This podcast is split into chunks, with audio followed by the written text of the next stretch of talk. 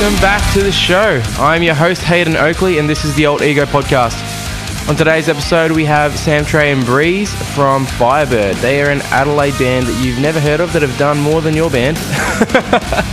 no, but for real, these guys are really cool. Um, they, they've done a lot of hard work and they've managed to like kick off some really impressive goals um, while still being like a really young band and, and just you know, like two really young people just out there like I don't know doing doing cool art and then trying their best to get it in front of you know large audiences and I reckon they've definitely achieved that. Um, there's a lot more to this band than meets the eye, and I reckon if that is something that interests you, give this pod a go. Um, hit us up on the socials. Uh, I think it's at Alt Ego Pod on Instagram um, or, or, send me an email. Uh, I think it's uh, altegopod at gmail.com. Anyway, here's the show. All right, welcome to the show, guys. Thank you for jumping on. Uh, could you introduce yourselves real quick? Yeah. Yeah, what's up? Uh, we're Samtré and Breeze from the Adelaide band Fyre Byrd. It's good to be here. Thank you very much for having us. Yeah, thanks for having me. No worries, guys. That's all good. We were um, just catching up real quick just before the show. You guys are doing pretty good. How's um you know living in South Australian lockdown been? I know you guys just actually got out of having a couple days under the hammer, but um how you guys feeling? It's fine. Like I feel like we can't say anything because uh, South Australia's had it so good through the entire lockdown. Yeah. So it just feels like anything we say is just like it's just really, like twisting the knife yeah. for anyone that experienced like a legit lockdown. Like literally, we had like at the beginning, um, we had just kind of like restrictions. So, and then I know like a yeah. few like gyms and stuff like that, they closed down, but it didn't feel like it was for very long. And then it was just mm. like capacity venues and like for restaurants and whatever. And it was, it just felt really normal because we still got up every day going to work. And it was like, okay, so we can't just have like massive groups at home. Doesn't matter. We just like don't really invite people over anyway. It was like an introvert's like yeah, absolute. It's like life hasn't changed. Definitely not being asked to like go anywhere. like like the worst. We still had all like the panic buying and stuff, but yeah. like then when they hit us with like we're actually going into a six day lockdown, everyone freaked out, and then it lasted a day and a half, and then it got lifted. So we were like, yeah. Okay. Well, I'm, I'm, still confused. But yeah, I mean, yeah, we haven't had it as bad as other places. So like, just yeah. feels like anything we say is sort of like not being compassionate to those people. Like I'm angry for those people that have like, you know, actually experienced like losing their job and everything. So yeah, yeah I'm just like, ah, yeah, don't ask us about it. like, like, we can't make comment. Yeah, next thing. No, it's not okay. Yeah. It's been okay. Yeah. Yeah, cool, cool. So, um, I have a funny story as well because my partner, she has family in South Australia, and it was funny. She was going to go up because uh, we're in Melbourne, so the restrictions were eased to travel. Like not long before you guys had your lockdown. It was like I don't know, like a week or something, and then. Uh, on the when the lockdown was announced, my partner was going to come up for her niece's birthday, mm. and then the restrictions hit in South Australia. For like the one or two days it was was actually when like her birthday dinner and all that was going to go ahead. So the entire birthday plans just got cancelled. Oh. But um, just like just the, a funny little tidbit. Common just, story we're going to hear of 2020 is like I had this plan and not didn't happen. it's like yeah, no, no, no. Even in South Australia, where it didn't even, you know, it wasn't quite as bad as other places. You know, you still get that story. I feel so bad. yeah, that. just like oh, the two uh, days we actually had a lockdown. Mm. That was what yeah, the yeah, exactly. was, and now we have to cancel it. Yeah, that's pretty unfortunate. so good, so good. That's that's COVID for you. But um. Anyway, enough about COVID, dude. This uh, this show we like to talk about um, you know the the story of a creative and the journey that a creative takes into becoming you know an artist in in their own right. So I'd like to talk to you guys because I know you guys are brother and sister. So this will be a really a really interesting chat to have um, about the musical background you guys have had and you know your journey to becoming you know Fyre Byrd. So what was the early years like when you guys were kids? Was there music in the household growing up? What was the family structure like? You, okay. you take it away because you're um, the eldest. Yeah, we we definitely picked up playing music um, at a pretty young age. Like I started drums when I was eight, and I kind of just fell into it because I think I was probably yeah seven or eight, and my dad was like, "You can pick a hobby," and I'm like, "What's that?" He's like, "You know, something you can do outside of school," and he's like, "You can pick sport or you can pick music. Like, what do you want?" And this was around the time like Space Jam was out. So I was like, well, yeah. I want to be Michael Jordan. So I was like, I'm going to play basketball. And that didn't last very long because they, well, they were like, oh, you you know, you're good enough to join a team if you want. And the team was called the Panthers. And I remember that night I had a nightmare of this panther like stalking me and trying to eat me. You know, he's looking at me like, what? I didn't know so, that you know, I was like, well, this is, I'm not playing basketball because I'm probably going to get eaten by this beast. So I was like, I want to play the drums because we would like watch the Muppets a lot. And Animal was like always my favorite. I don't know why. It's just like wild and got to hit things. So yeah, I just got lessons and ended up, my teacher was like, oh, you're actually like pretty good at this, which like secret with instruments is like not that hard to learn. So it's like, you know, it's like it's fine. But yeah, then um he he's like a couple years younger than me, so I was like, well, I want someone to like play music with. So I just like made him play the bass. Made him your music yeah. lackey. It's like you come along. Yeah. yeah. And um and then we also have another sibling, or we have two other siblings, but our sister was a really good singer, so we would um like jam a lot just to like whatever song that we liked. Um, and then we ended up actually making a band, and we were we would play music for oh, pretty much our whole childhood up until probably about four years ago, and that's when we started Fyre Byrd. She wanted to go play um, the lawyer. she, she wanted to go and got, lawyer. go play lawyer. Yeah, she wanted to go play lawyer. She just got really into suits, and you know everyone wants to be a lawyer. Um, no, but she no, actually she actually did like law, but then she watched Suits and was like, "Yeah, this is cool." yeah. So yeah, she she actually like finished uni and everything.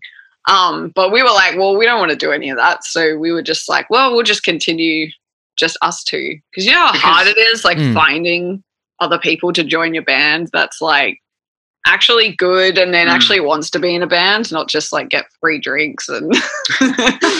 but um, I remember like no, absolutely we kind of were forced to do it just as the two of us in the first place anyway because we had a yeah. we had a show booked with the three of us but then our sister was like you know she wanted to go and do law she didn't she couldn't juggle music and law it was like shit and yeah. so she was like i'm going to choose law and we were like oh okay that sucks but whatever you want to do and then we were like we ha- kind of have this gig booked I'll just tell the guy we'll just do it together. Like we're just going to do it as a two piece. We didn't even have a name yet. We were just like, yeah, all right. And then we were just jamming to like whatever song.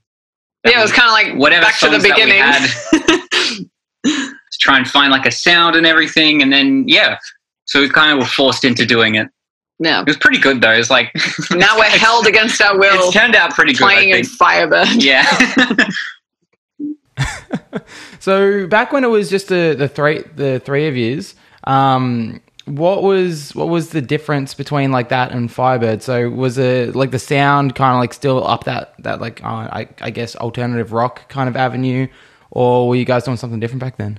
Yeah, it was kind of it was kind of like alternative rock, but I think we weren't as like I don't know.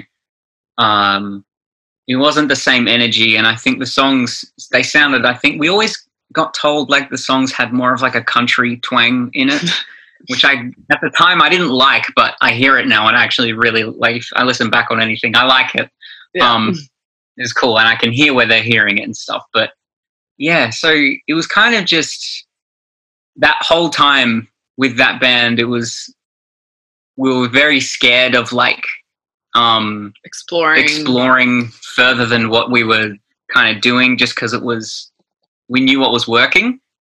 But um, mm. in our live show, there were always like little sections where it would be just like really riffy and like really jammy. Um, and it was like so good, but we'd never been able to like record that moment before. So then now I think mm. with Fyre Byrd, we were kind of like in the last few years of like um that band, we were kind of encouraged to like, oh, just like dive into that like dark. They called it the dark side. Dive into that dark side a little bit. Yeah, um, that's right. So we did a little bit, and then when we were doing who's they in the studio, or like so the rehearsal yeah. space, we were like, let's explore this dark side everyone's talking about. Yeah, and then here we are. yeah. So, so the dark side everyone's talking about. So, do you guys have a bit of a following before you did Fyre Byrd, or was that just like friends and family and stuff? Who's they? Oh, so like they they would have been. Uh, we were working on a recording right before our sister was kind of leaving, um, and so there we had like a producer in Sydney listening on some of the tunes and stuff, and we played some of them live for him in a studio, and he was just like picking up on the more jammy moments, and he's like, "This needs to be like involved in the songs more." But so we actually worked on like six, uh, five tracks with him up in Sydney at like the Sony studios, and um, it's yeah. This was Steve really, Balby, right? Oh, so that was in Fiber. This is still in the other band, like with California Cousins. So this was like all before the move. That's where mm. kind of like the people bringing in this like go to the dark side kind of thing. Um, yeah, but it would just be. It sounds so funny to say. It does sound funny. Go to, to the dark. Go to the dark side. Just explore that darker side a little bit. Yeah, it seems evil, but it was good. That's awesome. So early on, what what was like your influences? Because you know you've got like this very particular kind of sound at the moment. You're saying that there's a little bit more country before. Where did that influence come from? Was music a big part of the household? Like were your parents like super into some stuff? Were they musicians? What was the influence in the household?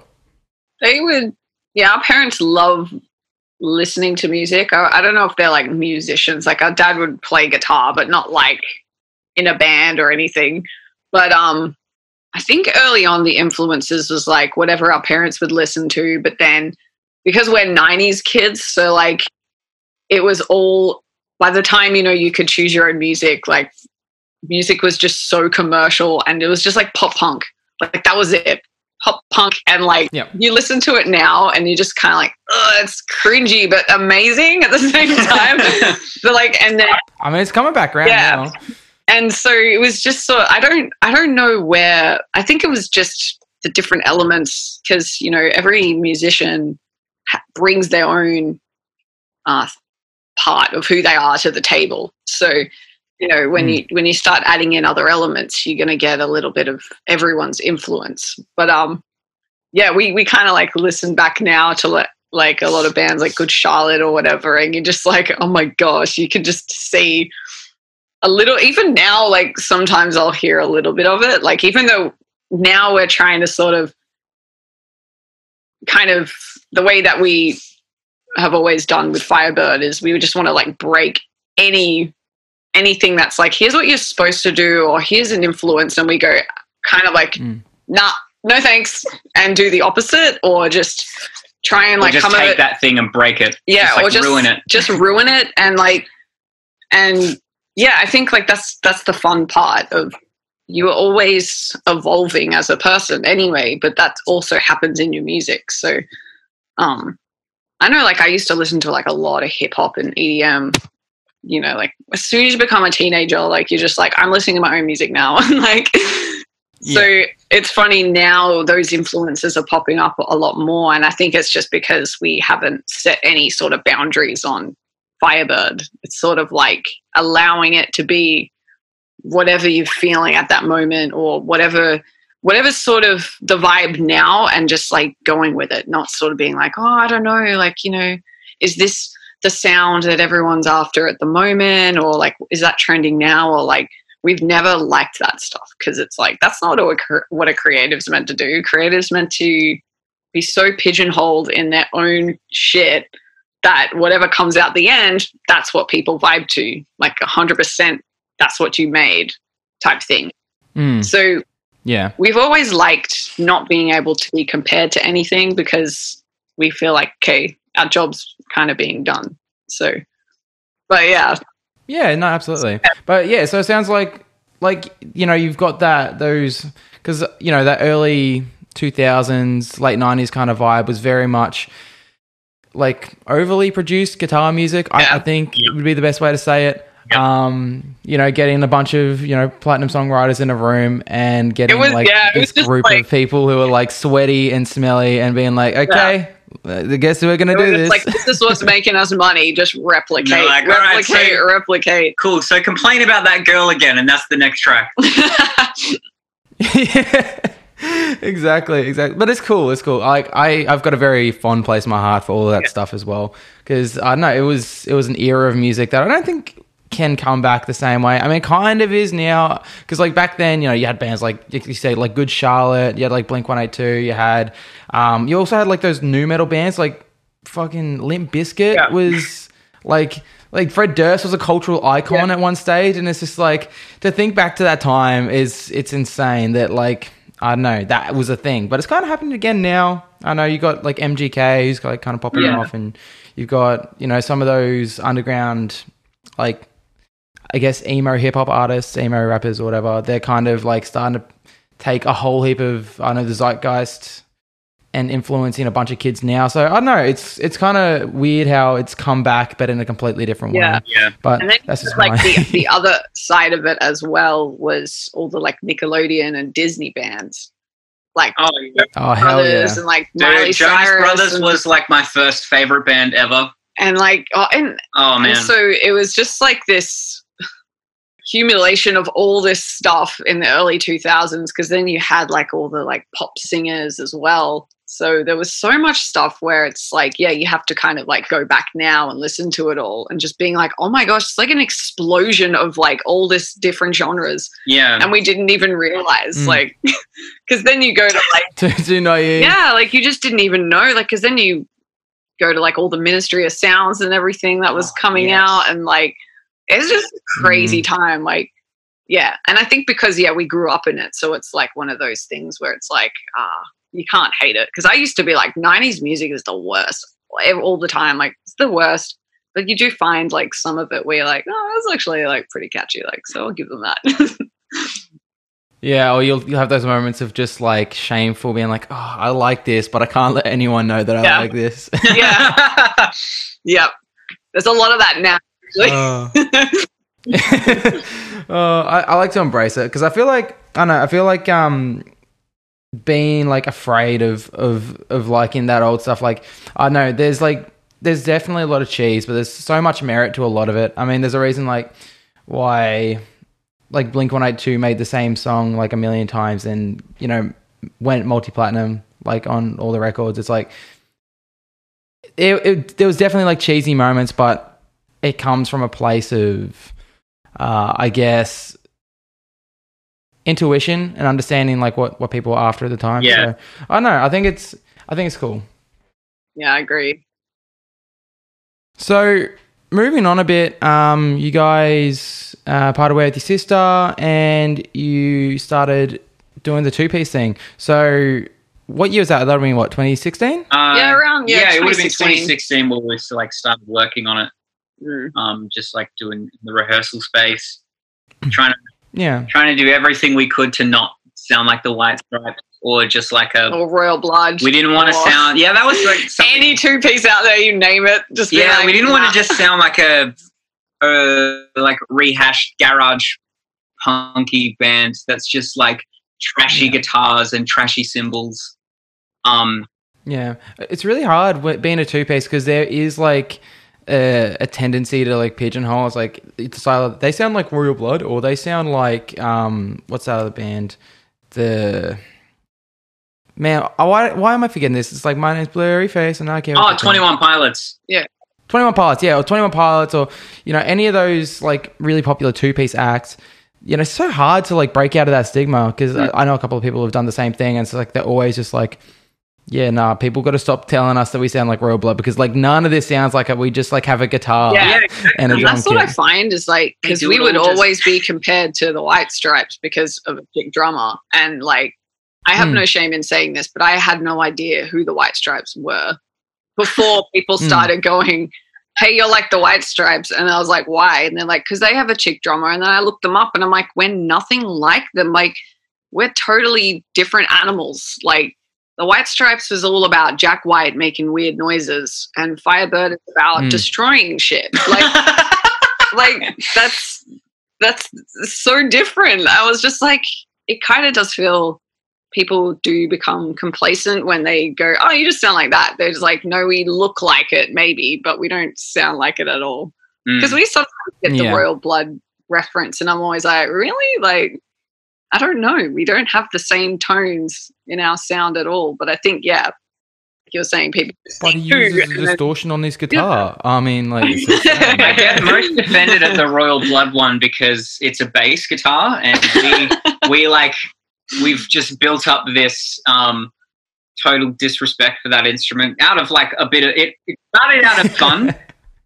and now it's actually started like getting a little bit serious because we're overthinking. so we like we overthink and then we start uh, believing our own bullshit. Yeah, it started out of fun uh, because like I remember when we started doing Fyre Byrd, people were always like, "You guys need to get a bass player," and we were like, "Well, we don't really want to get another person because that means that's like another thing to organize. Like, got to organize rehearsals because we know we're together all the time, so we just be like." Wednesday rehearsal. Yep, cool. and you can't hide from it or bail because you live in the same house. So yeah. it's like, and because I'm scared of my big sister a little bit, but whatever. What? But um, and they'd be like, oh, so we like we don't want to get another person, and if we did, don't really want to get like a bass player because I don't easy. know, it's just it's a bit of a waste of an instrument, guys. Like, come it's on. It's too obvious, like, I think. Playing low notes. So it started as like a joke of just being like, nah, we don't need one. That instrument sucks anyway. And then well, we used to you, joke and be like, oh, he's always late. Yeah. So and then what what we noticed, and this like is something that we inherited from our dad for sure. Um, is like the reaction from people when you say something like, nah, bass is shit anyway some people get really offended at that. They're not even bass players. and they're not even bass players. They don't even and, play an instrument. And that like that like boggled me so much that they cared because there's so many bass jokes about how they're not even important. But then when you start to say it and people think you're serious, like shit instrument, people will be like, Yeah. Whoa. But wait. you're you're really good at that. Like he's really good at sounding sarcastic where you don't know it's sarcasm. Yeah. So it um, gets me sometimes. So I just like noticed a reaction of like, and then I was like, oh man, I'm playing to this so hard. yeah. Especially the bass player. We just started. No, no, it's it's it's, it's good though, because like honestly, like fuck bass players, like they don't have a place in music. It's fine. Like we don't need. Have you seen Coldplay live? You know that guy doesn't do anything. He looks so bored. he actually looks depressed because he's yeah. like, oh, I don't know what I'm playing anymore. I'm just being low drones. He just gets like, to get the studio and he's like, I don't even need to be here, guys. We all know. Just quarter notes, four notes, fine. They're like, oh, we muted your part anyway. Don't worry about it. yeah, fuck. That's so rough. Yeah. It's true that, like, I, uh, I, I did a record recently and we were like, should we record actual bass or should we just MIDI it to like save time and spend time doing other shit? It's like, yeah, let's just fucking MIDI it. and it's just like, I don't think anyone would tell the difference. No, they, they don't that's a secret. No they don't. No one knows. But I, I learned that we had to make a distinction between um, bass, the sound, and bass, the instrument, because when we put out like our most recent projects, I have got a couple comments because some of it's like quite hip hop influence. So there's a lot of like sub and like low bass synth sounds people were like, mm. "Oh, for someone who doesn't really like bass, there's a lot of bass in that." And I was like, "You don't listen, do you?" And we're like, "Oh, come at us!" I'm gonna have to. Come. This isn't a bass guitar. Yeah. Come on, get with it. Mm. So, so that was actually leads into a question I want to ask. So, how do you guys um, achieve like you know that low end in in the songs that you've been putting out? How how have you been going about having those you know bass frequencies essentially like in the mix? Synth bass. Yeah, just synth bass. It's like yeah. Is that live as well? Yeah. Uh, yeah, live. So we just like play to the we just like pre-record stuff and just play to the track. That was something that like yeah. we're DJs. That was something as well. it's actually so weird coming from like um a more rock background because that other band it was like we were kind Shit, of you drop you chop a chop. Oh, no, interview over. I'm out of here. uh, what was I saying? Yeah, when we sort of like doing the three piece with our sister, just like doing like the local Adelaide scene, you're just sort of thrown into like, all right, you guys are probably a rock band, so we're going to put you on all these rock and metal gigs, which was always um, fun. It's so weird that there's like such a hatred for using anything that's not an organic instrument. and it was I I have such a pet hate for people who are like that, man. It's just like sorry, I didn't realize we're in 1945. Yeah, it's that's so what, ridiculous. And then so when you show up to a show and we're like have a computer set up next to the drum kit, and they're like, "What's that?" And then we're like, "Oh, it's, it's our bass player. It's our bass player." and some people would be like, "Oh." So like, look at me, and they'd be like, "So what do you actually play? Is it just on the track?" I'm like, "Are you kidding me? Like, no, it's like all your favorite bands that you see at stadiums are doing this, by the way. I just want to put that out there. It's just like such a weird ignorance, like auto tune. No one realizes every mm. fucking singer's got auto tune. All right, every single track, absolutely. All of them. Thank, thank God. And thank T-Pain. goodness. Thank God for T Pain. Yeah, but it's like, like that's auto tune effect, and I love it. Yeah, but he's a true rebel. Yeah, because he, I could just see the inspiration. Have you heard was, him without?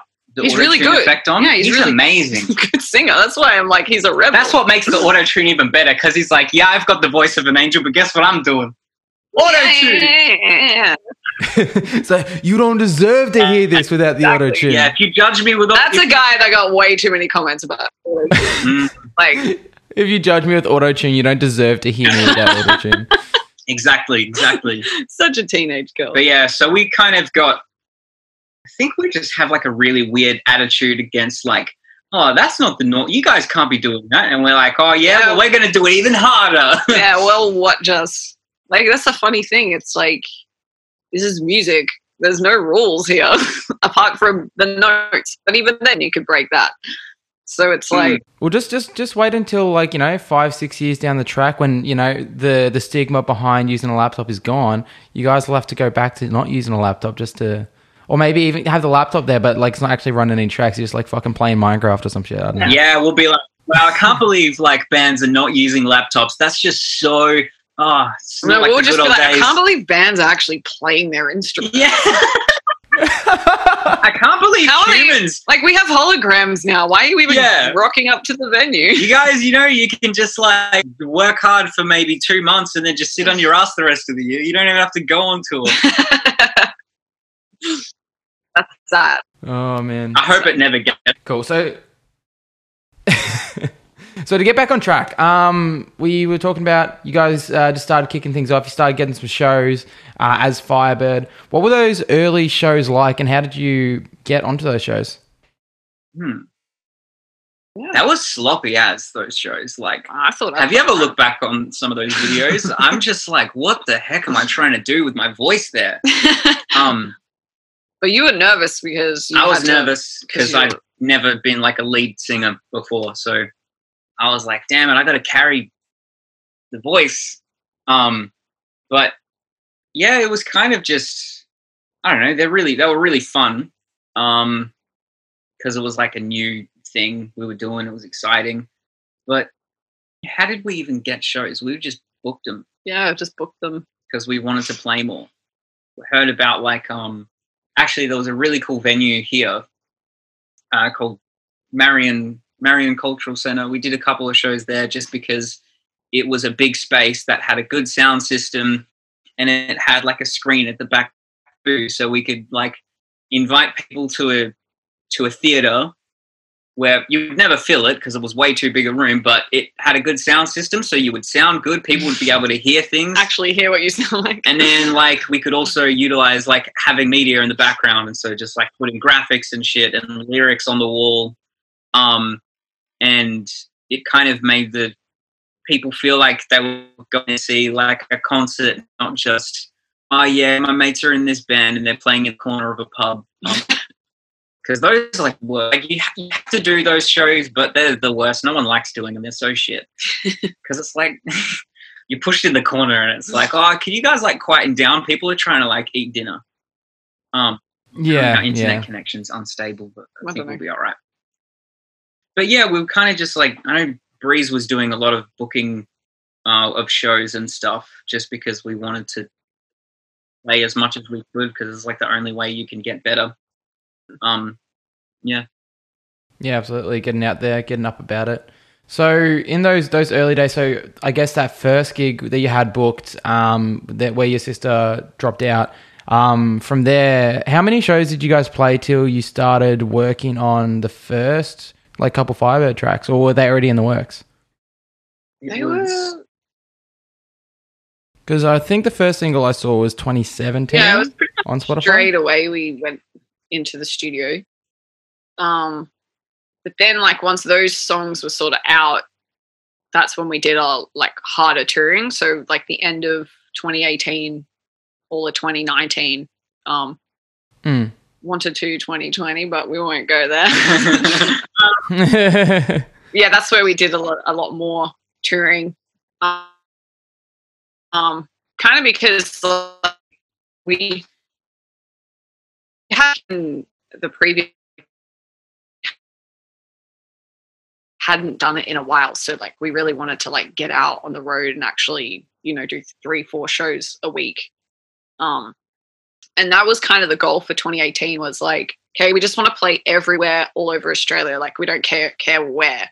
And it was that was actually so fun because you would stop in like towns like cobram which is in like victoria like at the top where you pass through now you like yeah you go like through south australia through new south wales and then down to victoria like is that area and then yeah, yeah, yeah. Yeah, so we were like driving to Sydney every like few months, going across like the Lameroo highway and trying not to die. And, and then we'd like go down to Tassie and we play in Hobart. And then the next day we'd go like 45 minutes down the coast to a place called Franklin. And, and it was just some bar in the middle of nowhere. And everyone in there was from another country. Like I, I was like, this is so funny. I don't know here another Australian. Everyone here had an accent. I'm yeah. like, this is so random, but it was so fun. And like, yeah, you you could look at it from like a business point. You didn't make any money, but like you didn't care because no. you were just like out on the road. And there's not like a lot of bands that, in Australia that do that either. Like we'll kind of just stick to the cities. But we were like, we just want to go yeah. everywhere. We don't even care. And well, I feel like that's a really old school perspective because that was like yeah. that's a thing that kind of died in like the mid 2000s because I remember I used to see like even with like hardcore bands and shit like that, just like small bands, they would do like 30 dates in Australia. Yeah. And now that that's kind of that's kind of like hit the brakes a bit. Now you only ever see like five or six dates for, for a tour in Australia if you're lucky. Like if, if like half the time, you know, Adelaide and, and Perth just gets skipped entirely. And yeah. Let's forget about Darwin. So yeah. I know. It's it's it's kind of it's definitely an old school thing that that you kind of brought back. Sorry, our dog's barking. That's okay. That's okay. Sorry. Okay. Chip, one of Chip's favorite. Chip is oh, our good. dog. She's here. We're at the studio at the moment. One of her favorite people rocked up and she started barking. um, yeah, it's kind of like I wish I know like why Australian bands don't do it is because we have like such a massive country and so it's just easier to go to the cities because there's people there and there's not a lot of like mm.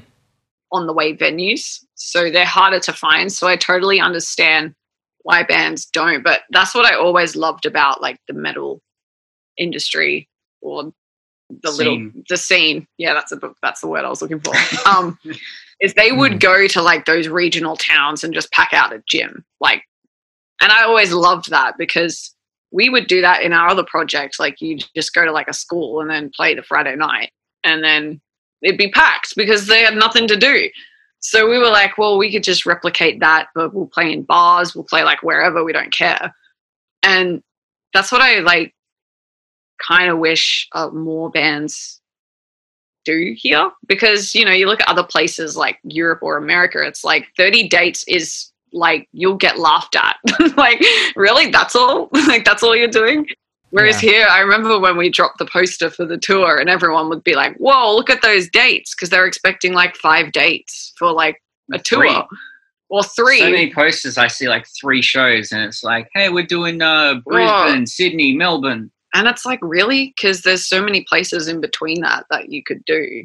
And I don't know, maybe it's just they don't want to take the risk to do it or or whatever it is. Take the time off yeah, and it's whatever. just like, well, don't be in a band then. Like, don't tour. Just put stuff up on SoundCloud and do that.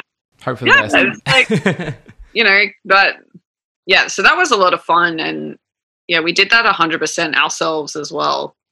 And then um, 2019, we we still had like that tour finishing probably around March. And then we were like, we want to kind of go for more bigger venues and be like supports. So one of the main goals was we wanted to be a main support for like arena shows. And we got like a thousand no's and like the same thing. Oh, you might not fit. And be like, yeah, okay, didn't listen to anything, but that's cool. Like these people. So are you guys are you guys your own booking agents or yeah. are you working with a booking agent? Yeah, no, we, no, we're just doing it ourselves. Cool. Like Breeze is the booking agent. You just have to ask. Like most people, this they want to in the industry at least from our own experience is they don't really have time to do a lot because they either don't want to do any work or so you just want to make it easy for them. So, you know, you just have to go out there and be like, hey, we'll play a show and we'll play it dirt cheap and we don't care, you know? So, mm. um, yeah, we, we finally got a yes. And that's when we did the Catfish and the Bottlemen tour um, when they came to Australia. And that was in July. And that was your first major support, yeah? That was the second major support because we did Nothing But Thieves a little bit earlier. In February. Um, yeah. In February. But that was like definitely the biggest um, shows because that was Nothing But Thieves was like 1500 to 2000. I actually think, I think in Adelaide it was, like, it was, a bit more. Adelaide, I think it was a thousand yeah. 1200. And but then, then Catfish was like six, 7,000 people. Um, which like, that was so fun. So it's like, insane. Yeah. So it was like it was good to like be able to do that in Australia because you know I think like not a lot of independent bands can like say that they did that and they funded it themselves and they like you know found it themselves and and we were just yeah, like absolutely. so glad we were already touring. like, so oh, yeah. By the time that that opportunity came up, we were like, oh my gosh, we're so glad like we've been actually playing consistently. So so that when you got to doing that, you had like you had the chops ready yeah. to go to play to a crowd like yeah. that. Yeah. Well, I want to, but I want, I do want to go into that. But before we get there, I want to rewind a bit. I want to talk about uh, those first two singles you guys put out, uh, which are "Take Me Out" and "Anywhere I Am." Yeah. I think. Yeah. Yeah. Anywhere I am is yep. So those early singles, um, I see are listed with Golden Robot Records. How did you guys get onto that that deal, and what was that deal for you guys? Yeah, so with that project, it was um, we went up to Sydney and uh, we were recording it with this like big producer, kind of. Well, yeah, big producer, and it was uh, it was kind of like weird because it was the first time that we'd gone into a studio working with a producer like that, where it was like really thinking about the song's structure and like also pinpointing like what our sound is going to be because at that time with Fyre Byrd we'd been jamming and rehearsing heaps but we'd only actually played like three shows. Um so we were kind of still exploring how much rock did we want to use and how much of this other influence did we want to use. Um so i think like for that moment in time we found like a a pretty good balance of it. Um, and yeah, it was it was a good experience of just like working with someone that was asking like it was like asking questions. Like, yeah, do you want to kind of replicate sound a sound that's already been done, or do you sort of want to like dive deeper into what you can bring to the table? Yeah, and it was funny because like from that recording experience and then all the touring that we did to like get to this moment that kind of kick started that because it kick started this kind of like funny hatred for bass guitar which meant like we don't want that sound like that string bass sound which i feel like when you do add into like a duo thing it does very it just puts you in a box. it does like put you in that box and yeah. kind of like and, and, by avoiding that you kind of force yourself down this this path where you have this synthetic bass which opens up like an entire yeah. different and, avenue of sounds yeah. that you can explore and then even trying to blend like raw drums to that like for, particularly this recording that we're doing now like that was a lot of fun because mm. again it was like mm. no i don't want to re- we don't want to replicate this sound we want to try and like really blend these two worlds together. So it was like a lot of thinking, which that recording process kind of kick-started because we were asked those hmm. questions, mm. which we would never even think about. We'd be like, "Oh, we have In demos. Place, yeah. We're going into the studio. We'll just play it because we've been playing it live. Like, mm. here's how you do it." And you don't really think anything else. Was that your guys' first recording experience? No. No, it wasn't the first recording experience, but it was the first one that was like that. So it was really, it was really exciting. Before that, it was like a guy in a room being like, "Yeah, I'll press record. You guys do whatever." Yeah. And this like, was like someone actually taking an interest yeah. in you. Or like we would just record stuff ourselves, like at home or whatever. Hmm. Um, but it was good to have like sort of another person in the room who knew the direction that it like the songs needed to go and it knew how to like get sort of like the best performance out of you because when you like when you're just kind of doing it on your own you don't really like um I like I know personally like I would play something like really sloppy and I'll just leave it there and I'd be like yeah it's good enough because it was that take whatever. Unless it's really bad then you obviously do it so it sounds good. But um mm. yeah it was cool to have someone there that would be like uh, that guitar tone's not really working. Let's change it up and go a bit stranger or um, this needs to be more synth heavy in this part or whatever. And even stuff like i don't know like song structures and like oh yeah. this part kind of makes the song weak or work on the chorus a little bit more so it really takes it home um, and it was the first time we'd actually like had to think about that sort of stuff and i think we learned a lot from that experience. It was like it was one. It was like a lot of fun, but it was just like uh, a whole other side of something that we probably would have explored eventually. But it was like it's different when it's kind of like you have to do it because uh, that person's there telling you you're in the room, sort of like make it better. Um, yeah, we yeah. kind of forced to do it in a way, but it was good. Yeah, having having that that hands on producer experience would would have definitely been uh, an interesting first, at least for you guys, specifically with what you were trying to do as well. Yeah. Um, was there anything that particularly surprised you about the production? Um, the the difference in production between doing like when you were doing self produced work and having the producer on board. Was there anything in particular that kind of really stuck out to you as being something that you weren't expecting? Yeah, it's actually sounded like really good. the final product, you're just like, oh wow! So this is like why you go and get your song mastered, and this is why you kind of do use like those proper plugins and not just like the stock Pro Tools shit. Like, oh, so there is a huge difference why you yeah. pay for studio time or whatever. And um, yeah, it's just like such a better quality. yeah, I just yeah the mm. quality. Awesome. So moving on from from this first recording experience, so you guys did those first couple singles, uh, and then moving into like I guess the red and black era. Yeah. I, I want to say because that's when when this new like you know visual aesthetic kind of kicked in. Um, what year was that? 2018. Yeah. So yeah, that song. So that song was a part of the other two singles too. We actually had recorded six in that project um, and then mm. sort of like release stuff kind of got mucked around a bit, and it was it was supposed to be an EP that came out, um, but it just kind of got changed a few times to just be singles, and it was like a bit. It was we a bit put annoying, out, but... we put out "Put Me in a Dress" because we had just done like a thief, all those thief shows and mm. that. So we were like, well, we need to put something out. Um, but yeah, the red and black era I don't um, know. We just like those colors and like. Yeah, we just like. I think, uh, like doing all this as well. Like in the background, we were also defining like what Fyre Byrd actually is. So it was like, yeah, it was us playing and stuff, but at the same time, it was like branding were, now. Yeah, we were like building a brand. So we weren't even putting any sort of barriers on. Well, what's like Fyre Byrd? You know, like what is it, or who's actually like? attracted to it, and kind of like allowing ourselves to let go like that. Um, yeah, we just really liked the color red. I don't know why. We were just like this suit.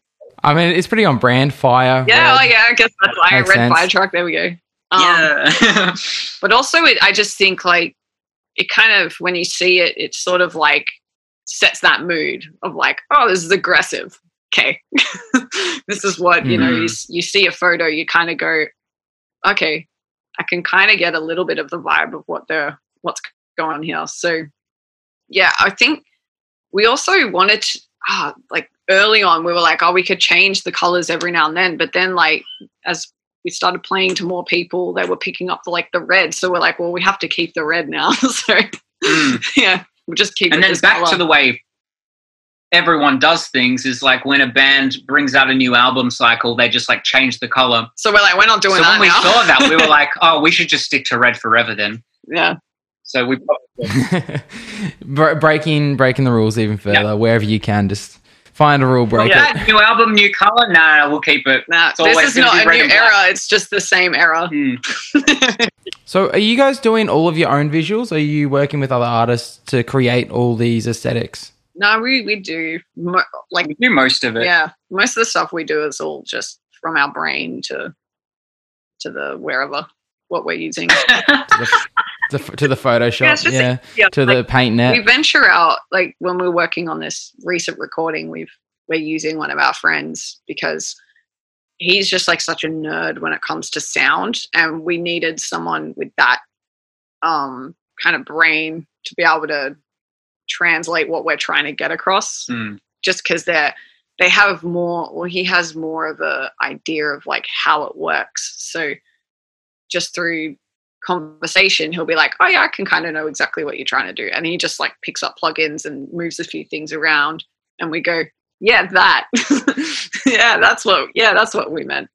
Um, and then yeah, for like we have a music video coming out, and the guy that we used, he's done a few of our like live stuff, and he just like gets the movement, so we kind of venture out where we need it because I think that's important because like we're skilled in making music and playing music and other people and other creatives are skilled in like the area that they're in like photography or yeah. music uh, like mixing or mastering or whatever. Or even like to fashion and to yeah, all that other stuff too.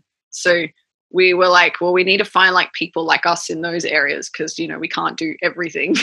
No. Like but yeah. No absolutely absolutely. It makes sense to get get a team, a team that works for yeah. you. That's awesome. So, uh, moving on from you know the, those early days into like the red and black era, there was I feel like there was like a bit of a sound shift. Like it sounded like you guys kind of because from put me in a dress to you know the latest EP, um, I feel like tonally it's pretty much not the same, but like it's it's definitely in the same lane. Is would you call that that moment in time like where you guys kind of found like what your sound was going to be at least for the next little while?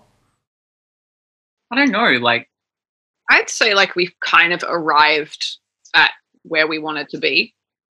Um, like we've always felt that. Like even with those previous recordings, just it didn't feel like Fyre Byrd. It sort of felt like the start of something, and like we got asked those questions, which then led to thinking and overthinking and hating bass guitar and like all these like sort of things um elements are moving. And then when we were like well we can't tour anywhere we can't do anything but we can create music. So it was just kind of like well let's sort of now we have the time we we can just delve into these areas that we've always wanted to explore a little more.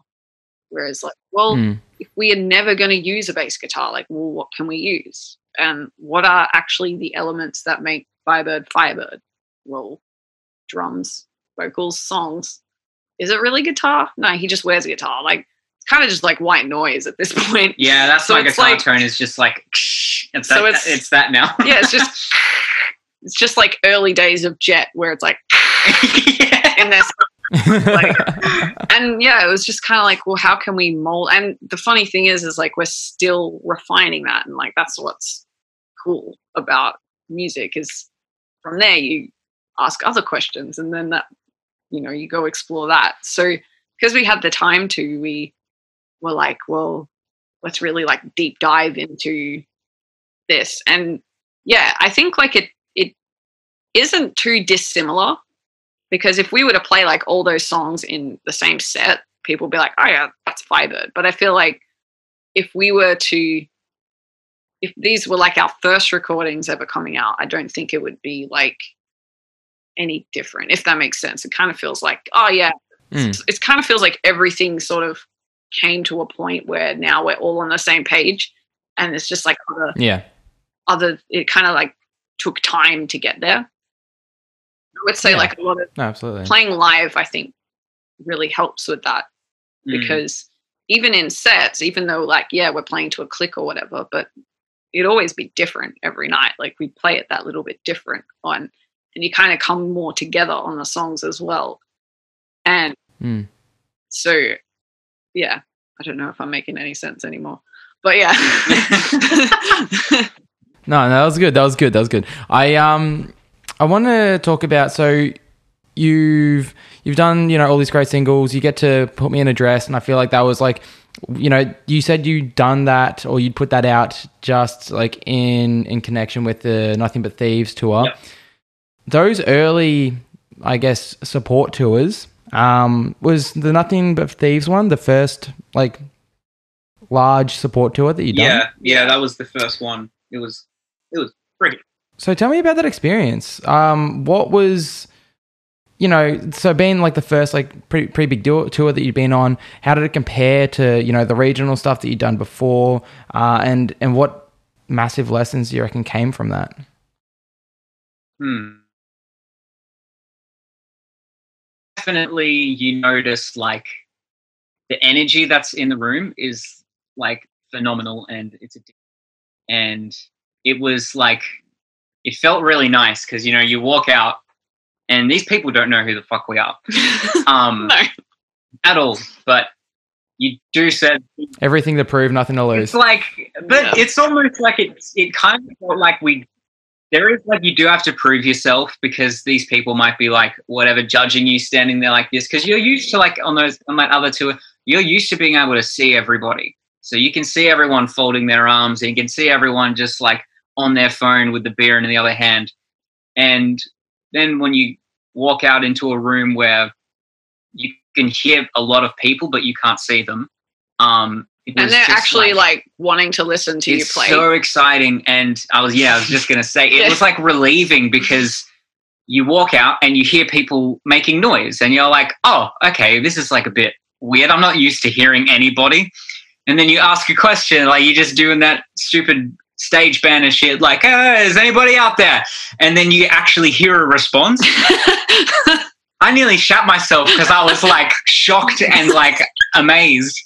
I was like, whoa, I've never, and then, you know, you do something, you like lift your hand and people make noise. They know what to do. So it was like really yeah, cool to like play just, on a stage in yeah. a room where the people watching you, although they didn't know who you were, they were still like, yeah, we're all in for this and we know what to do. Don't worry about it. Like if you lift your hand, we're going to be screaming. If yeah. you sing a little bit longer than five seconds, we're all in for this. Like you got a chick drummer, she's standing up on her drums. What the fuck? Woo! Um, it's just like it was really fun experience, but at the same time, like learning about the sort of um, like how it's a whole different like ball game. Yeah, because I'm trying then, to think of like the logistics side. Yeah, I'm guessing everyone, is what you're talking about. Everyone who like works there even the band that's playing like nothing but thieves had done 220 shows that year. So and we'd done like 40 we're up to like our 45th show. So it's like mm. the difference in i guess professionalism. It was kind of nice to be in that environment where everyone there was like so much better than you. And so like you could just soak it all in. Take it all and mm. and you know everyone's like super nice. They're not like walking around being like, we're the best, like stuff like that, which even just makes it better. Um, but yeah, you just, you know, when you're talking with these people, like the crew and everything, like everything is, you have to be here at this time, and here's your sound check, and here's where you get to stand, and here's where you can put your gear. And it's never like all the other shows were like, hey, where can we put our gear? I don't know. like, or like what what hey, time? When, when, sound check, they'll be like, "Wait, what? No, you just get line check a, a minute before you, you play." Know, even like explaining our gear, they're like, "Yeah, yeah, that's cool," and you know they're um tour manager. They get it. Hey, it. yeah, the tour manager was like, when you guys get back, I want to call you because I want to give you tips. And we're like, what? No one wants to call us to give us tips. Yeah. like, and he was just like, here's what you should add to your show. Like, you should have like a walkout song because, you know, people like that's the one thing that kind of like elaborating what you were saying, like how people would respond. People would respond to the point where they saw you walk, they would stop talking. Like the whole room would just mm. go silent because they're like, oh, people are on stage, the show's starting. So yeah, he was, was like saying it's a bit awkward, so make sure you you know you have some noise to fill in that. And it's just stuff that, you know, we've been to like tons of shows like that before, but to actually play it, like you don't actually think of these things. Mm. And so you're like, yeah. So did you guys uh, did you guys kind of like go in with a bit of a plan to play in these shows? Like obviously you got to kind of choreograph some kind of some kind of show beforehand. Was that something you guys had already prepared and then, you know, talking to the tour managers like, "Oh shit, we forgot all these things?" Or did you guys just go in blind? Um, no, we had we had our set like that we would play on tour. Um, mm. But it was just like yeah, those little things. Like we never expect a room of a thousand people to shut up and watch you get your gear ready. like, yeah, like you know, they would so weird. So we would he would say things like, you know, if you had some, you know, music playing, like then people can kind of, like you sort of drown out that. So like it's not completely it's yeah silent, but you, you like people are all talking and then enough and then of them stop. because they see oh there's yeah. movement on stage and some people would cheer and you're like you don't even know who you don't even know it stop don't cheer yet like like don't do it. Like we could suck but yeah so well you know once the show starts like that's kind of the vibe that mm. we always had no matter what stage we're on and however many yeah. people are in front of us. It's like we're like a dog peeing like this is, is our territory. territory. like we kind of like our territory. We're like a little puppy peeing on some carpet. Like this is our zone now. Like off stage, like total respect for everyone there. Like we're the new kids in school. Like we'll do whatever we're told. We'll mm. stand where we need to stand and yeah. whatever. Mm. But like when it's our set time, it's like, nah, this is our time and this is ours. Yeah. Like thanks for the stage and the setup, but this is ours now. but yeah, no, it's cool. You guys had the confidence to make that delineation as well, because it could have been very easy just to be like you know timid little school kids about it and just like be like, oh, can can we can we play our guitars yet? Yeah. Or like can can I can I can I set my stuff up? But like you guys had the confidence to go in and just get the job done. So that's that's really cool. Um, did what kind of crew did you guys have? Did you have any crew, or were you just kind of you know like working with what uh, the Bottlefish crew had already kind of brought along? Um, so we have one guy that comes with us, our buddy Max, he's like my guitar tech, and he like films. Like if anyone had ever seen us on any of those shows, that we'd like um, live stream on Instagram, and he'd be there with his phone, like doing that, and then like fixing my guitar stuff when it's going. And then holding a guitar. Holding a guitar. He was really he got really he was, good at it. He was all he was he would do all the driving for us too, which was like for that catfish tour, having someone else to drive instead of Breeze driving the whole way was like awesome. Yeah. Um, and yeah, so we have like one guy that comes with us, but um, the Catfish crew, the crew they had for those shows, they were really nice. Like they, I don't know if they made room for us in the truck, but they were like, oh yeah, you know, for like this Sydney, Newcastle, Melbourne show, just like chuck your chuck your gear in the truck so you don't have to like have it in your car and that was like a freaking blessing because if they didn't do that, I would have been cramped in the back seat of yeah. a Rav Four the whole way from Sydney to Melbourne. Like it would have. Gets to the location. It's like yeah, I've got to like jump around on stage, but my shoulders are like yeah. all crunched just, together. Like, I would have just been sitting like crouched up like this with no room for anything. I wouldn't have room to breathe.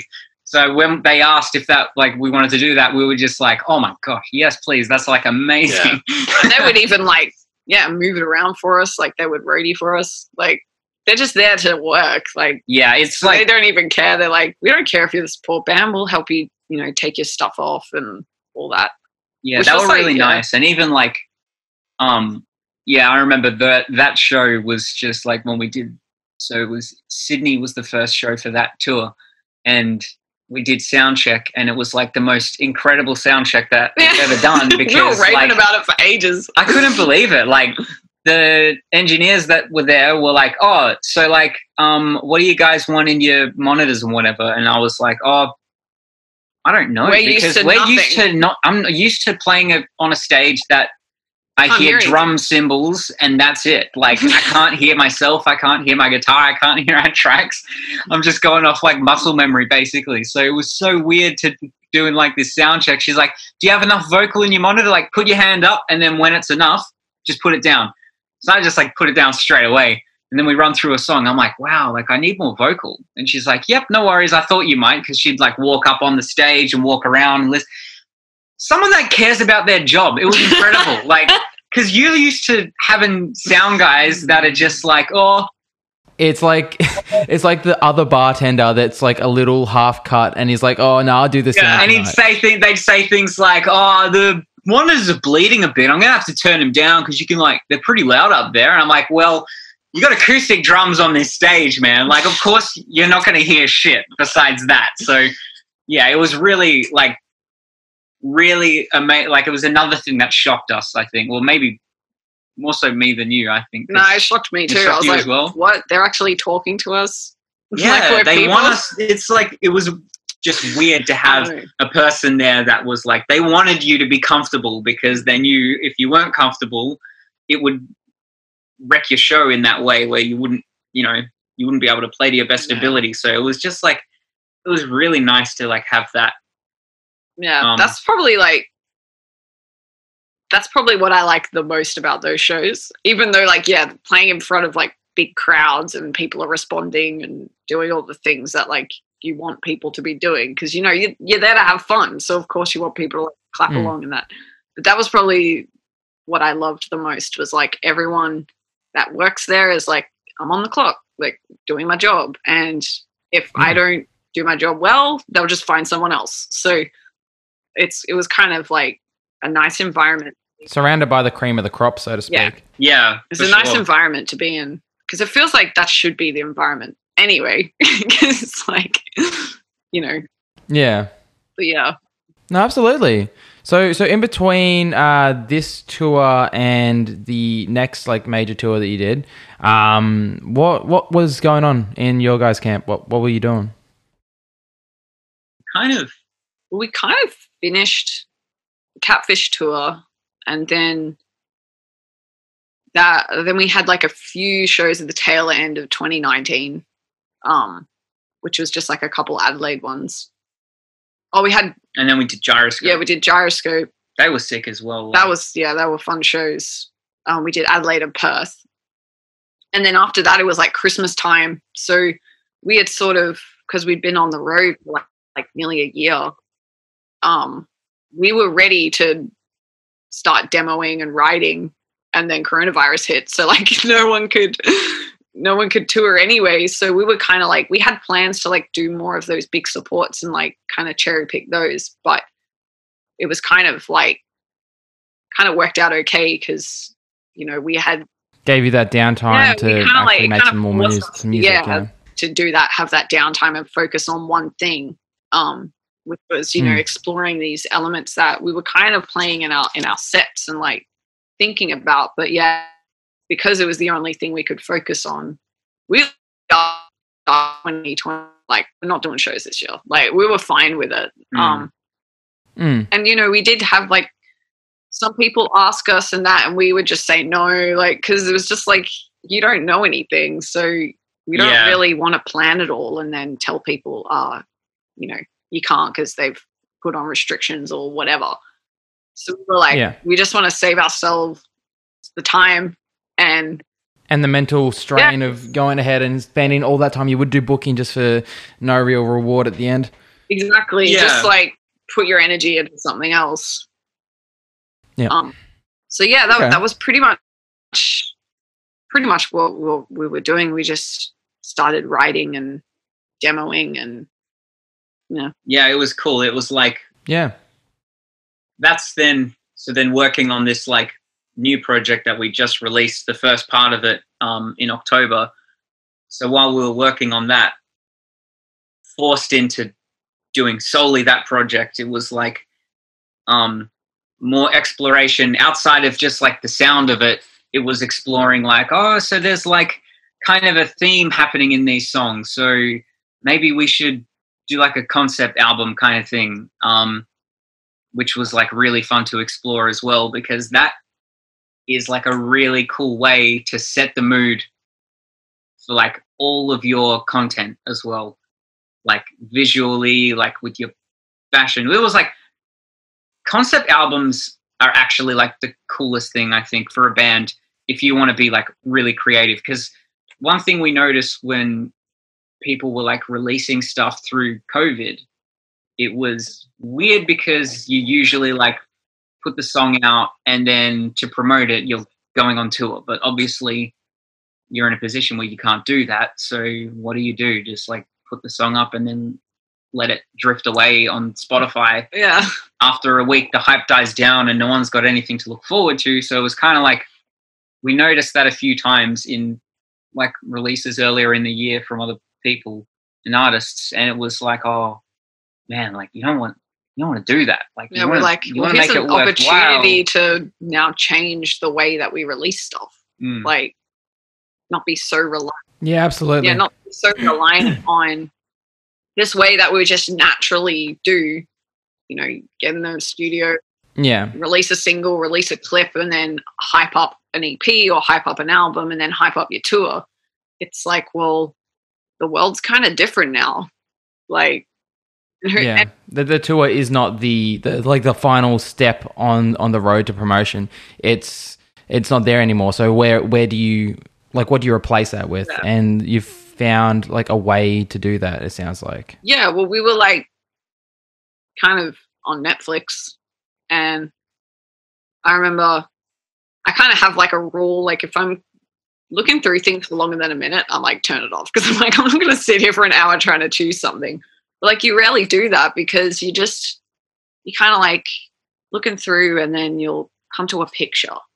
You're like oh this looks interesting. You don't know you don't know anything about the show. You don't know any of the actors in it. You don't know anything about it. And it's just a picture. It looks cool. And then you might you read like a little bit of synopsis of the show and you go yeah i'll just give this a go and then five hours later you've binged four seasons and I remember just like going, I don't even do this with music. Like, I don't sit down and just go through hundreds and hundreds of different artists and then binge their songs. I'm like, why is that? Like, why is it I could do that with a show where I know nothing about, but I couldn't do that with music? And I think what it is is because we don't tell stories in music anymore. We just hype.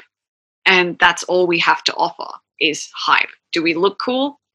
Yeah, but that's easy to look cool. But can we actually tell a story that's interesting? And can we actually tell a story that's meaningful? Because also through COVID is there's a lot of distress. and it was kind of felt like a disservice as a creative and as creatives to not scribe what is happening right now. And what's kind of been happening in our culture for a while, but it kind of felt like this was the tipping point. And mm. like um he kind of put it a really cool way. He's like, it's almost like we're just seeing toxicity magnified. It's all these like things that have been really toxic that we've been able to hide behind, you know, we're going to uni, we're going to a job, we're going out, we're doing this, we're doing that. Now it's all stopped and we're just kind of sitting there like, you have to address it. Yeah. Mm. And it's full on. And now with social media, it's even more ramped up, you know? And so we were like, well, as we were listening through all our demos, we were picking up on these themes of like kind of things that, you know, we we're going through personally, but also comparing it to what was happening around the world. We were like, oh my gosh, like we can't not do this. It would just be like seem silly to put out a song like WAP. you know, like it's just like it just seemed like that's not what a creative is meant to do. You're meant to see what's happening, scribe it, and then also how do we put it out? How do we actually be creative? Like Yeah, yeah, do it in a meaningful way. Yeah. I mean, you can have fun, but it's like kind of not the time to be having fun and being silly and just being like, oh, this very Australian, like, oh, no worries. It's like, no, it's time to worry and think about life and what is the world you want to live in? Like, yeah, yeah. We're, we're, we're, we're I can't talk right now. we're at a um, we're at a critical point in, I guess, like you know when you look at the, climate and you know you look at you know this pandemic could have been so much worse had the virus had different symptoms. You know, you look at uh, you know the economy of the world, how there's countries where there are people that can't afford to like you know wear clothes and how the virus is affecting those places. And you know you got the conflict in Armenia. There's so much going on and it's like 100% I agree with what you're saying. It's that these are things that that need to be reflected on and like through art is is the best way you know historically that it's been done. And it's like now is now is the time to do it which i think you guys have done a relatively good job of on the uh, the ep i've only given it a few listens so i haven't like really de- uh, delved deep into it. But the way that you've presented it in particular uh, is super impressive. So you know you have all these these really engaging visuals. You have you know the, just the way that you've presented it people have to consume it in a way that is conducive to the story that you're trying to tell you know through the website. Um, you know you've just got that that one you know 17 minute long visualizer i'd say for the ep because yeah. uh, when i first saw it i was like did these guys put out like a 17 minute song yes we are tool we're tool but um i know i feel like it, it's it's a super i know uh, creative way to do it. So the, the, so this idea, I'm guessing, came from what you were saying, how you were watching Netflix and you're like, how can I binge like four seasons of a show? Like, how can I replicate that kind of yeah. idea with music? Is that kind of the the, the thought? Yeah, it was train? just like looking at that principle of like, how can we sit here for six hours, or even like there's movies where they're like three hours long, and people are so invested, like the whole like Marvel thing like I don't mm. understand it, but like it's just people go crazy for these things and we don't do that in music. We're so like segregated. Like I will never listen to pop and like you know, even like it's like, please, sir, can I? Can you listen to my three-minute track, please? Meanwhile, movies are like, long, guys. We're going. Our songs are all two minutes thirty now because uh, we need more time for ads on the radio. and, and it's like you know, you were mentioning Machine Gun Kelly before, and like some people don't even know he was a rapper. like, mm. so it was. It's just like this kind of like weird thing of like I only listen to what I know, but with movies and shows and like we'll just go from comedy to drama to thriller to and then they'll mold and you have rom-coms mm. or like like parody stuff with like yeah. those like screen stuff. Like, oh like those yeah, yeah, parodies of like all horror movies. Yeah and yeah. and like you know you could watch that for ages and then like people talk about it so much. Like we remember the walking dead like people would not shut up about the walking dead and then they would not shut up about in Game of Thrones and Breaking Bad and and so we were like it's all about the story like that's how we communicate and we're in such an important time right now where we need to tell these stories because in 100 years time or 200 years time people are going to listen back and we're going to be part of history and what are they going to be hearing? Like justin bieber holy like oh they must be so happy like and had a great marriage. I'm like, no. 2020 must have been an awesome time. It'd be it'd be very confusing if you were reading about the events of 2020 of this pandemic and of like all of this like all of this cultural sort of like um fighting and yeah if imagine an artist never wrote a song about it or no one did anything really about it and then they'll be like, oh yeah, the number one song the whole year was called Wet Ass Pussy. like that just doesn't make sense. People seem it doesn't add up. Not no. make.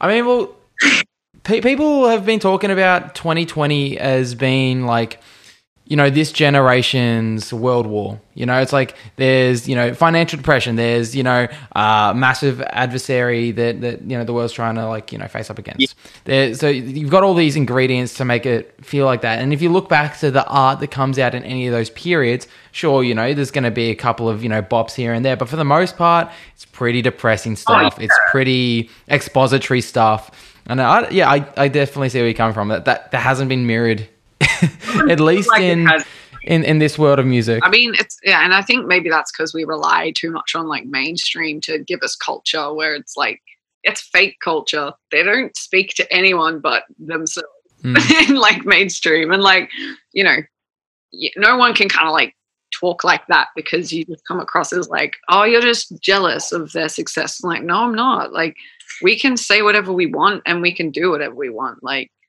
they just have to mm. appeal to, you know, this fake facade of like, this is what people are wanting. And you kind of see what people are going through and then you hear what people are wanting and you're just sort of like, These nah, I don't know. they got like split personalities.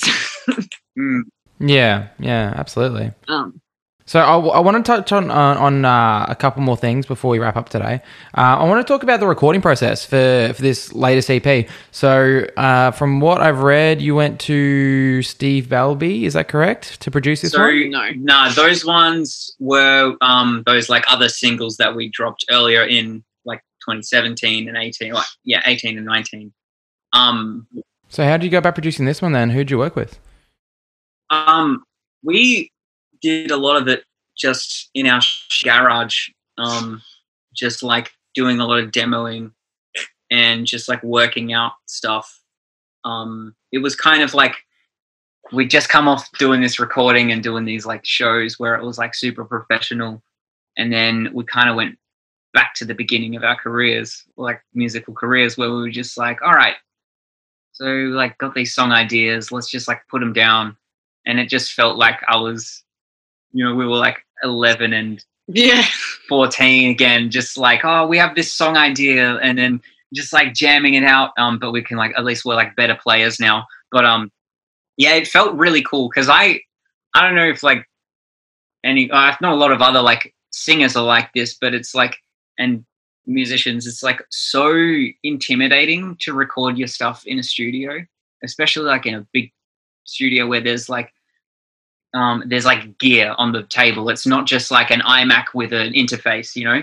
That's what I'm used to. Is just like uh, let's like chuck shit in GarageBand. But um, yeah, when you like walk into a studio, it's so intimidating. So it was really, I think, beneficial to be exploring these ideas of sound and theme, um, and be in like a comfortable area. Like yeah they're just well, like, like which I'm yeah. working with like piece of shit equipment. And that's pretty much the majority of the song, minus the drums, is is like the demos. Yeah. Um, the only thing we went into the studio to re-record was just the live drums because it's just it's easier it's to do. Yeah, it's, it's yeah. just better.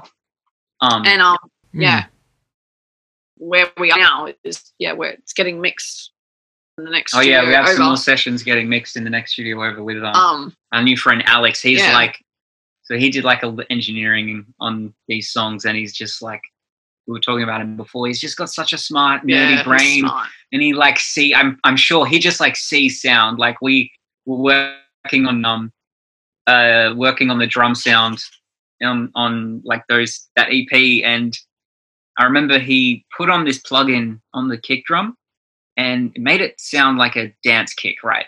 Just like, like a real shitty one. Really, like if you plug in like a crap keyboard and you got this dance kick, and it's like what you're thinking of is exactly how that sounded.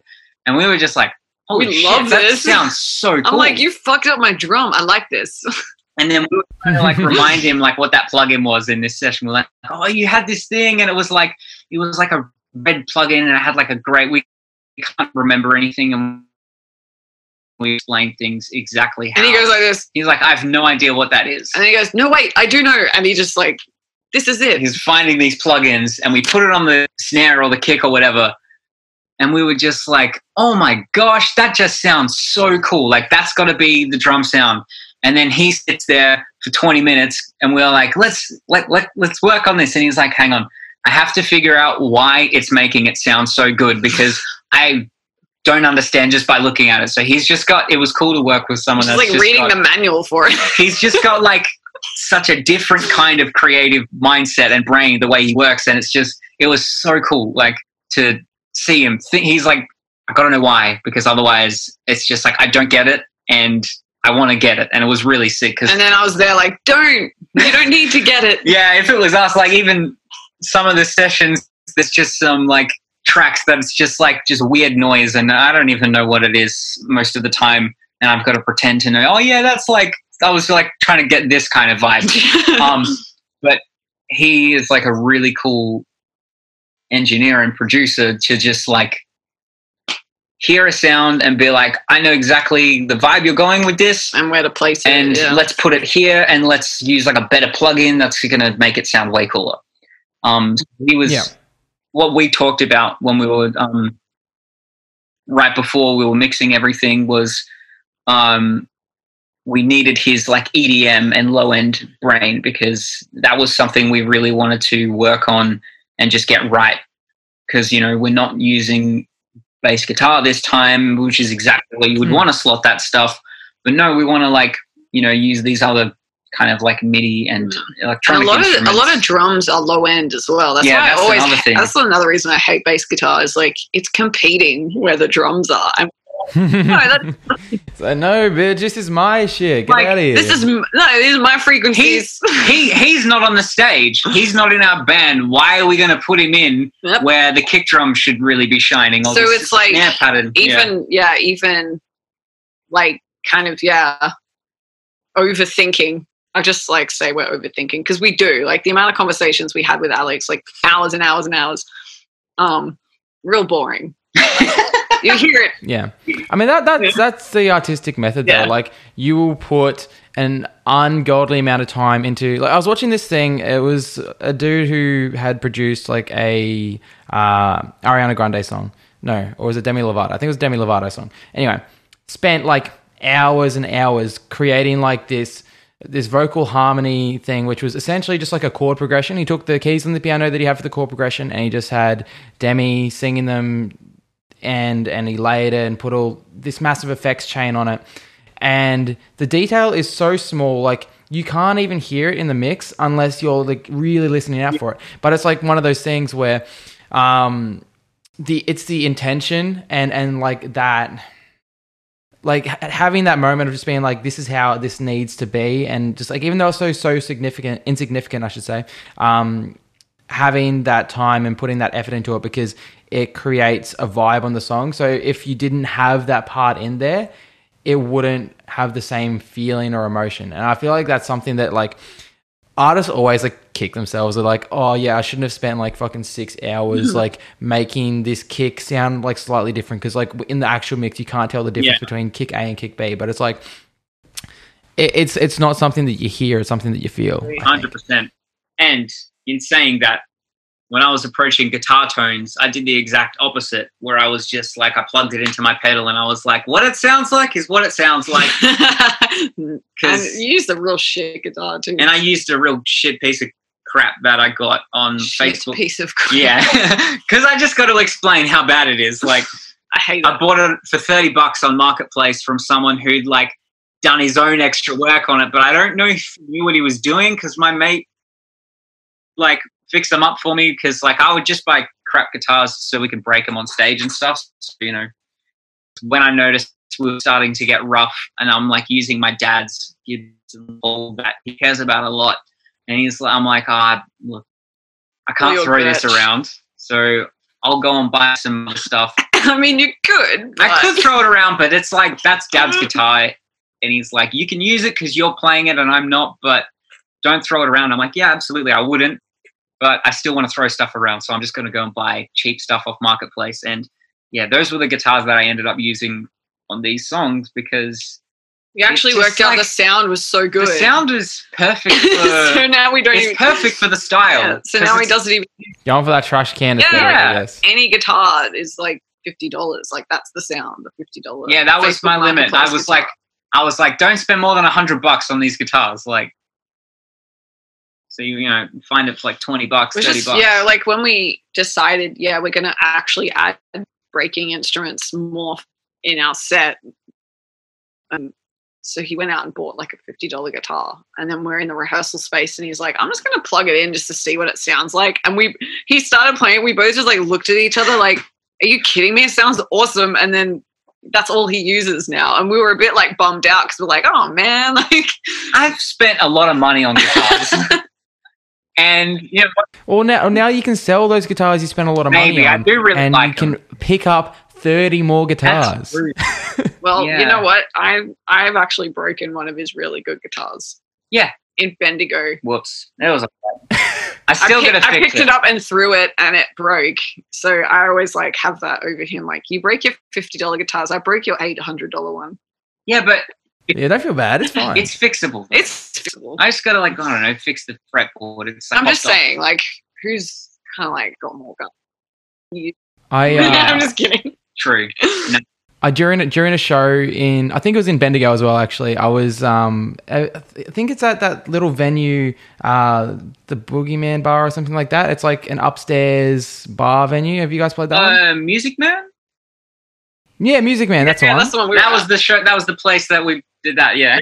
That's that's funny as yeah. I uh I used. I used to do this thing where I'd like scorpion kick, so I'd like kick my like leg back as far as I could. And one day I did it, and I kicked my guitarist headstock. I fucking split the headstock. Awesome. that is so yeah, bad. yeah. Was he mad? Dude, he he actually didn't care that much because he thought it was pretty sick. It was the last song of the set, but the guitar just like dropped like three steps instantly. That's amazing. oh, yeah, no, so good. yeah. Music was such a scary place. Like, yeah, that was a fun show though, because then after us was like this like rock band. Like you know these bands, they're the rock bands because they've got the hair Yeah. and the beards, and they play like and they, they, got sound like Led Zeppelin. they got all the amps. You know. so we'd like broken shit, which is like I don't know what's more rock and roll, like you breaking your instruments. And um, in their set, the bass it was the fucking bass the player. bass Here we go. man. Here, it all makes sense. add to the list, add to the list. He went to throw his bass, and we got so excited. We're at the back eating pasta, like, yo, he's gonna throw his bass, and he did that like fake like twist, He and we were like, he caught it. we were like, Caught it at the last second, and I booed him. But like, we were like, but yeah, I don't know. That part just reminded me of like the Muppets, like the old men. That's what we were like, just up the back eating pasta, like! Like break your bass guitar, you pussy. I mean, do it or don't do it. Like, that's fine not to do it.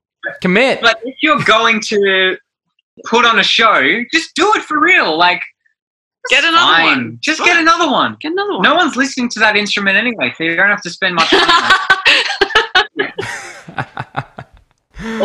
oh man. like, okay. So I want to touch on one last thing um, before we, we, we get going. Um, I want to talk about what's coming. So we've talked about you know your past. We've talked about what you've just put out. This uh, No Idols Fame EP. Now, based on what you're saying, it seems like this is part one of a few. What what's coming? What have we got cooking? What's ready in the in the oven, so to speak? Yeah, so we're working on the next bunch. So we don't want to give like too much away, but there's more parts.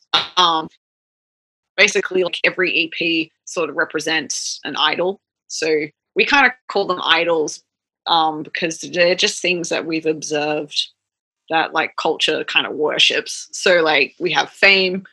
Um, the next one is an interesting one. Um, I don't like we don't want Nah, to say, don't say name, I don't want to say which one. But yeah, there's kind of like yeah, the no idols is sort of I guess you could say the the overarching topic And- Theme of this. yeah, sense, yeah. and Yeah. Then yeah, every EP is sort of like deep diving different into one, a yeah. different one. But yeah, it's it's kind of fun because we already have them all recorded, so they're just um mixing as we go. But yeah, twenty next year there will be like a lot more. Um, yeah, we kind of wanted to have at least ten out this year, but it just didn't work out. So next year there's going to be like a whole lot. I think the rest of it will come out Yeah, next the rest year. the rest of it will come out next year. Yeah. yeah, and it's also if, I, like if I were to do my detective work properly, I, I would say that based on the uh, the visualizer, we can expect four parts, right? Yeah, Yes. there's a lot of hints in all yeah, of the there's so content. you know what? it's, it's like all in you. there. If if you if you like read all the lyrics, you'll probably figure out Yeah, what out of this bunch and the next bunch, you'll probably have figured out all the names of the Yeah. tracks, even like. Because we actually yeah, suck at keeping secrets, and we kept this a secret for a whole year yeah. until like the night before. no, two nights before we dropped a trailer saying, "Oh, we have music coming out," and then we did the like premiere on YouTube, and we were like, "Oh my gosh, we held that." As a secret, but not Couldn't so much a secret because if you actually look through like all the artwork and yeah lyrics, even if you watch like we have um we were doing like a podcast just like pretty much just for the fans um called Brat Chat and like was teasing our uh brats because like we have a messenger group where we're just like talking to each other every day. And I was teasing them after it came out because I was like, dude, in Brat Chat, guys, we were dropping hints.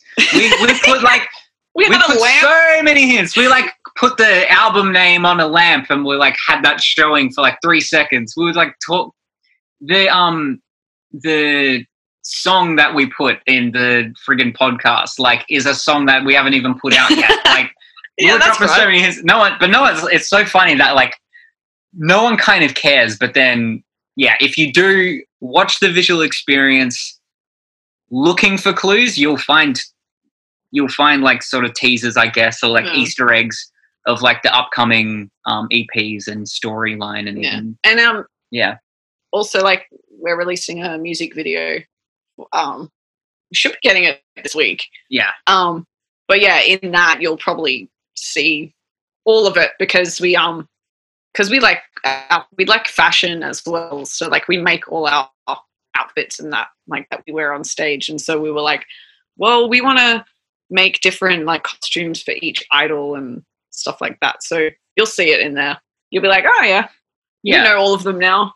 But yeah. yeah, you'll you'll get it straight away if you're looking for it. But otherwise, and that's kind of like something we did want to do where you don't want to make this release like oh, you can only like really appreciate it or understand it if you know there's a story going on. It's yeah. like, I mean, that's like a stupid way to we, make we wanted, art. We still wanted to make it like, you know, if people just wanted to listen to the songs, that's fine. They're yeah. just going to still listen to songs and whatever. Yeah. But for the people who really care and want to take yeah. a deeper look, then there's so much more value to be found. Yeah, for sure. Which is like why I always like concept albums because you kind of learn a lot more about the artist as well, like what they're thinking. Mm. Um, Absolutely. Well, with that said, um, I want to say thank you so much for jumping on the show. Um, anyone who's listening, look into the visual experience. Uh, there is so much cool stuff in that.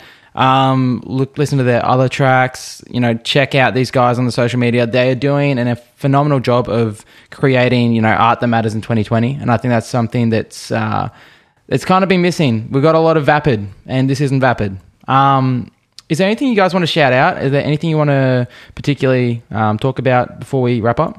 Uh, I think just like if you're interested, jump on the website fyrebyrdband.com and you can like yeah watch that visual experience and also you can buy the EP directly from the website, which yeah we would really appreciate that because then we can uh, pay for the next stuff to come out. yeah. And you and get like there's a lot of awesome. there's a lot of Easter eggs in that download link as well. Oh, yeah. Fantastic. Yeah. Awesome. I'll be checking that out for sure. Um, cool. Well, is there any particular song you'd like to have played on the outro for this one? Um, uh, no, you pick what whatever you like. I was gonna say my phone here. I mean, if you want, I want to. I want to hear like yeah, you you choose choose your favorite one, and then it's, yeah. it's cool. I get to choose. All right, yeah. all right. I'll I'll definitely have to uh, scour through this one again and make the difficult decision. But yeah. thank you so much for jumping on, guys. Um, no, you, we aren't going to hang up just yet. We're going to pretend. What was you that? just play the whole 17 minute visual experience. yeah, yeah, yeah, yeah. Just just plug it in at the end. Yeah. Um, thanks so much for jumping on, guys. I'm going to pretend to hang up now, but we're actually going to stay on the line for a little bit longer. Right. But uh, thank you for being part of the show. Thanks so much for having yeah, us. Thanks so much for having us. Bye, everyone. Bye. Play my song, it'll change your life. I got words that'll hit you right. I think I could save the world tonight. Maybe I could save the world tonight.